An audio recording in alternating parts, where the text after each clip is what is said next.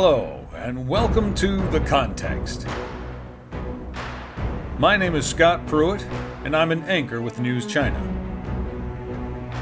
With our podcast, we aim to provide insight into the current trends of modern China, allowing you to clearly see what's happening today through a historical lens.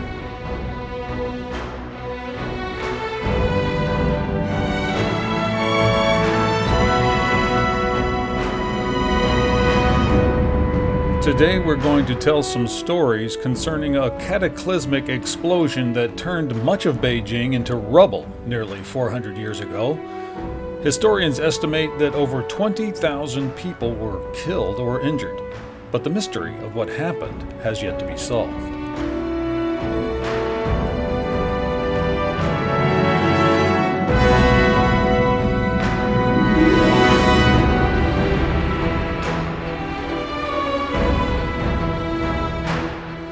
December 2017, with Spring Festival just around the corner, Beijing authorities passed a revised regulation banning fireworks in the city proper in an attempt to control air pollution and reduce casualties caused by the products.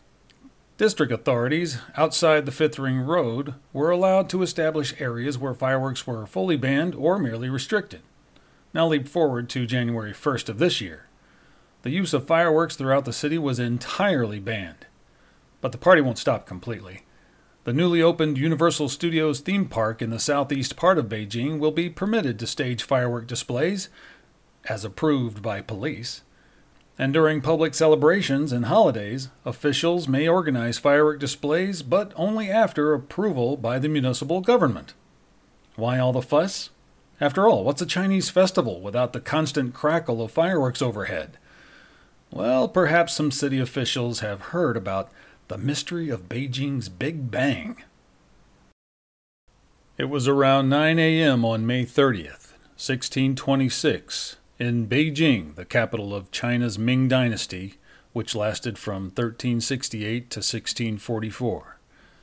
In this heavily populated city, which is estimated to have been between 800,000 to 1 million at the time, people could never have imagined that on this beautiful sunny spring morning they were about to witness the deadliest explosion to have ever occurred in human history up to that point. According to survivor accounts of the event, it all began with a beast like roaring sound coming in from the northeast, and like a wave, it swept over other parts of the city. What quickly followed was a huge fireball stretching beyond the horizon. Meanwhile, crowds of strangely shaped clouds kept building up and loomed over the city. A giant mushroom cloud appeared, and all of a sudden the sky turned dark. With a huge bang bursting through the dusty air, trees were uprooted, thousands of houses were shattered to the ground, and a large portion of the city was left in rubble. Since the blast happened during the reign of Emperor Tianqi, it subsequently became known as the Great Tianqi Explosion. Perhaps the most detailed account of the explosion can be found on a public notice that was distributed at the time, called Official Notice of Heavenly Calamity. The official report, which includes several interviews with survivors, was supposedly made based on a field investigation by the author, but his identity remains unknown. The report's focus was centered on the Wanggongchang Armory, which was located in the southwestern corner of the inner city of Beijing, about three kilometers away from the Forbidden City. As the Royal Armory, it was one of the biggest gunpowder workshops in the capital and was believed to be the epicenter of the explosion. Now, if you've been studying Chinese at all, you've probably learned the terms Wang for king and Gongchang for factory. But this time the character Gong is different, and instead of translating Wang Gongchang as King's Factory, it's actually just a place name. But as place names go, it's a step up from its previous moniker, which was Guancai Hutong, which translates to Coffin Lane. And yet, Coffin Lane may indeed have been a more suitable name because everything within a blast radius of 750 meters was practically leveled that's an area of around 2.25 square kilometers. But the residents in downtown Beijing were not the only victims. Some suburbs and several neighboring towns were also hit hard with reports of economic loss and injuries. As I said in the intro of today's podcast, it's estimated that over 20,000 people were either killed or injured in this calamity. That's one out of every 40 people. The aforementioned public notice described just how destructive the explosion was. Streets became unrecognizable, littered with splintered wood and debris of every kind, not to mention body parts, both animal and human. The entire capital was utterly obliterated. And what was particularly mysterious about this event was that many victims were found naked after the fireball rolled through the city. And strangely, it wasn't only the victims. Many survivors experienced the same phenomenon. Here are a few excerpts from the report. One lady was traveling in a sedan chair when the explosion struck. But unlike so many others, she was lucky. She, together with her servants, came out safe and sound. All that was missing was the fabric roof on the sedan chair she was riding in, along with all their clothes, which were nowhere to be found. Not so lucky was another lady across the street, who vanished instantly into dust and smoke. One ill timed visitor to the capital was a young man named Zhou Jiyu from Zhejiang province in southeast China. He came to Beijing to study and meet up with six friends. As they were having a chat in the street, the explosion struck the city, taking his life while his friends narrowly escaped. And every parent's nightmare. In a primary school, 32 faculty members and students were reported missing in the aftermath of the explosion. People were in complete panic and rushing around for their lives. There was even a herd of elephants that had escaped from the palace grounds, rampaging through the streets. Amid the fear and chaos, they stampeded, leading to even more deaths and injuries. As we all know, Mother Nature has no regard for rank or status and there was no such thing as privilege when the disaster struck. Influential figures and ordinary people alike were equally impacted by the destruction. Several officials in the city were killed, injured, or went missing in the explosion, and some were reportedly buried alive in their homes.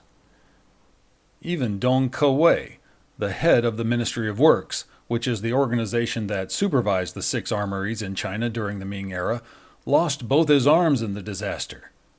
And poor little Prince Zhu Cijiong, who was only seven months old at the time and Emperor Tianqi's only remaining heir, died from shock. And you might naturally ask, what about the emperor himself? It was said that Emperor Tianqi was in the Forbidden City, having breakfast at the royal residence called Qianqing Palace, or Palace of Heavenly Purity, when he felt the building tremble slightly. Tianqi, who was famously more interested in carpentry than ruling the country, realized that the palace was about to collapse at any moment, so he ran for his life. He bolted out so fast that only one single guard followed, though that unlucky guard was later killed by a falling roof tile. In the end, the emperor managed to escape injury by hiding under a wooden table that, as the story goes, was handmade by himself. Meanwhile, back in Qianqing Palace, tables and chairs were overturned and many servants were killed. Over 2,000 workers who were renovating various palaces for the royal family were shaken off the scaffolding and rooftops and found dead on the ground. The destruction caused by the explosion was unprecedented, and its aftermath profound. People died, went missing, or suffered from injuries and immeasurable economic loss. Even the enormous stone lions, weighing almost two and a half tons, were toppled. Missing bodies, uprooted trees, and people's clothes were later found in several remote regions of Beijing, which further complicated the whole case. In the wake of the explosion, the Ming government ordered a thorough investigation into the event. But the common folk didn't need any investigation. They saw the explosion as punishment from God and knew exactly who to pin the blame on. In those days, it was commonly believed among the general public that Wei Zhongxian, a notoriously powerful court eunuch, must take the blame, as he was well known for continually meddling in state affairs and corrupting the country.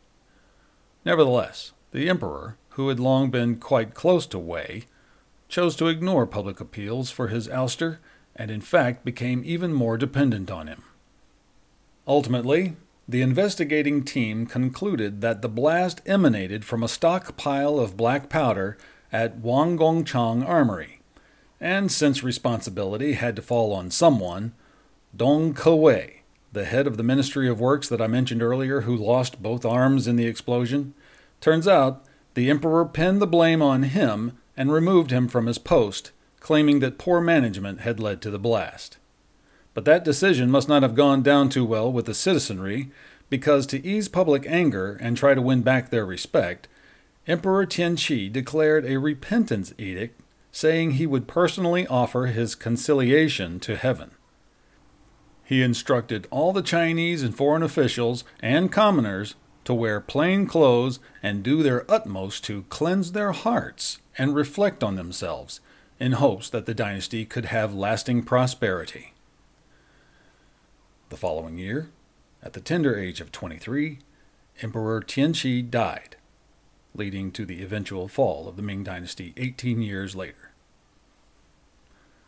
Though the investigation was completed, we are left wondering just how reliable was this report, the official notice of heavenly calamity. Is it even true that Wanggongchang was ground zero for the Big Bang? Maybe, maybe not. Let's do the math.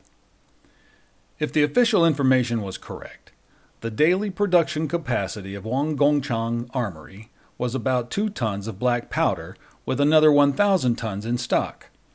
After analysis of the impact of the explosion, scientists estimate that to cause the same amount of destruction would require 10 to 20,000 tons of TNT going off all at once. And since the black powder produced at Wanggongchang was nowhere near that amount and not as powerful as TNT to begin with, the official theory is far from convincing. Some believe it was an earthquake that opened Pandora's box, but even then you've got a lot of unanswered questions. Why did a few major buildings near the epicenter remain intact? It's also worth mentioning that the Ming government had always attached great importance to the monitoring of earthquakes, the Agency of Astronomy had long been set up for that purpose.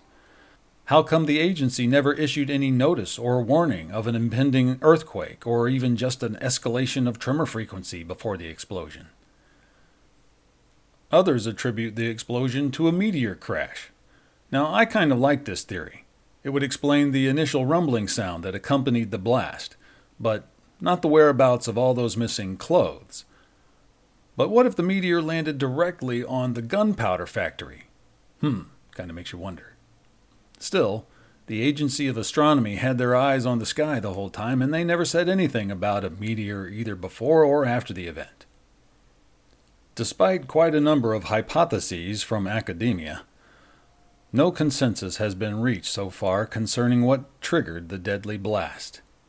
Equivalent to an atomic bomb in terms of its destructive power, the Tianqi explosion, which happened some 400 years ago, is considered one of three major mysteries in recorded history yet to be solved. If you're into solving puzzles, the other two are a 3,600 year old event called Mound of the Dead that occurred in ancient India, and Russia's Tunguska event that occurred in 1908. Come to think of it, now there's a new mystery. With the Tianqi explosion in the city's past, why did it take so long to ban those fireworks stands from the street corners of my neighborhood?